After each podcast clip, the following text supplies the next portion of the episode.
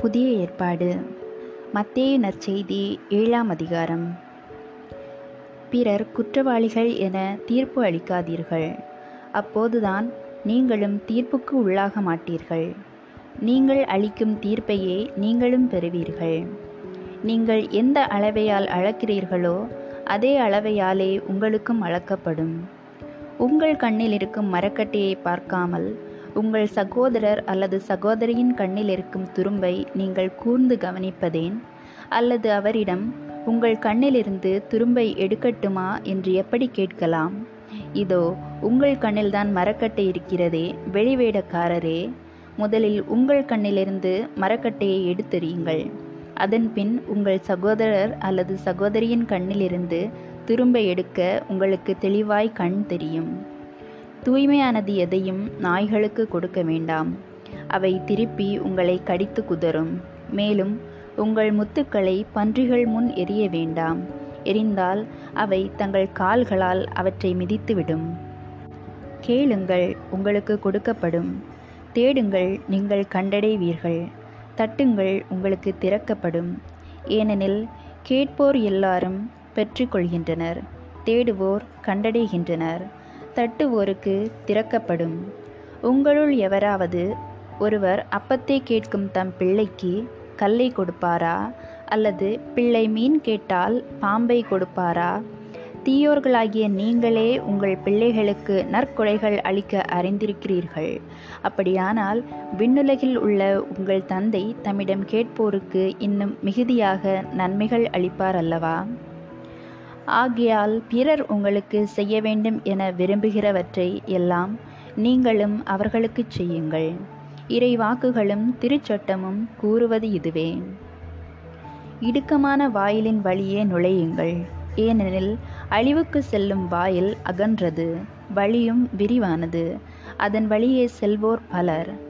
வாழ்வுக்கு செல்லும் வாயில் மிகவும் இடுக்கமானது வழியும் மிக குறுக்கலானது. இதை கண்டுபிடிப்போர் சிலரே. போலி இறைவாக்கினரை குறித்து எச்சரிக்கையாயிருங்கள். ஆட்டுத்தோலை போர்த்தி கொண்டு உங்களிடம் வருகின்றனர். ஆனால் உள்ளேயோ அவர்கள் கொள்ளையிட்டு தின்னும் ஓநாய்கள். அவர்களின் செயல்களை கொண்டே அவர்கள் யாரென்று அறிந்து கொள்வீர்கள்? முச்செடிகளில் திராட்சை பழங்களையோ முட்பூண்டுகளில் அத்திப்பழங்களையோ பறிக்க முடியுமா? நல்ல மரமெல்லாம் நல்ல கனிகளை கொடுக்கும். கெட்ட மரம் நச்சுக்கனிகளை கொடுக்கும். நல்ல மரம் நச்சுக்கனிகளை கொடுக்க இயலாது. கெட்ட மரமும் நல்ல கனிகளை கொடுக்க இயலாது. நல்ல கனி கொடாத மரங்கள் எல்லாம் வெட்டப்பட்டு நெருப்பில் எரியப்படும். இவ்வாறு போலி இறைவாக்கினர் யாரென அவர்களுடைய செயல்களை கொண்டே இனங்கண்டு கொள்வீர்கள். என்னை நோக்கி ஆண்டவரே ஆண்டவரே என சொல்பவரெல்லாம் விண்ணரசிற்குள் செல்வதில்லை. மாறாக விண்ணுலகிலுள்ள என் தந்தையின் திருவுளத்தின்படி செயல்படுபவரே செல்வர்.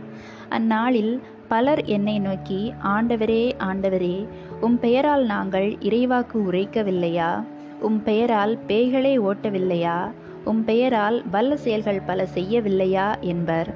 அதற்கு நான் அவர்களிடம் உங்களை எனக்கு தெரியவே தெரியாது. நெறிக்கேடாக செயல்படுவோரே என்னை விட்டு அகன்று போங்கள் என வெளிப்படையாக அறிவிப்பேன். ஆகவே நான் சொல்லும் இவ்வார்த்தைகளை கேட்டு இவற்றின்படி செயல்படுகிற எவரும் பாறையின் மீது தம் வீட்டை கட்டிய அறிவாளிகளுக்கு ஒப்பாவார். மழை பெய்தது ஆறு பெருக்கெடுத்து ஓடியது பெருங்காற்று வீசியது. அவை அவ்வீட்டின் மேல் மோதியும் அது விழவில்லை. ஏனெனில் பாறையின் மீது அதன் அடித்தளம் இடப்பட்டிருந்தது. நான் சொல்லும் இந்த வார்த்தைகளை கேட்டு இவற்றின்படி செயல்படாத எவரும் மணல் மீது தம் வீட்டை கட்டிய அறிவிலிக்கு ஒப்பாவார். மழை பெய்தது ஆறு பெருக்கெடுத்து ஓடியது பெருங்காற்று வீசியது அவை அவ்வீட்டை தாக்க அது விழுந்தது. இவ்வாறு பேரழிவு நேர்ந்தது. இயேசு இவ்வாறு உரையாற்றி முடித்தபோது அவரது போதனையை கேட்ட மக்கள் கூட்டத்தினர் வியப்பில் ஆழ்ந்தனர்.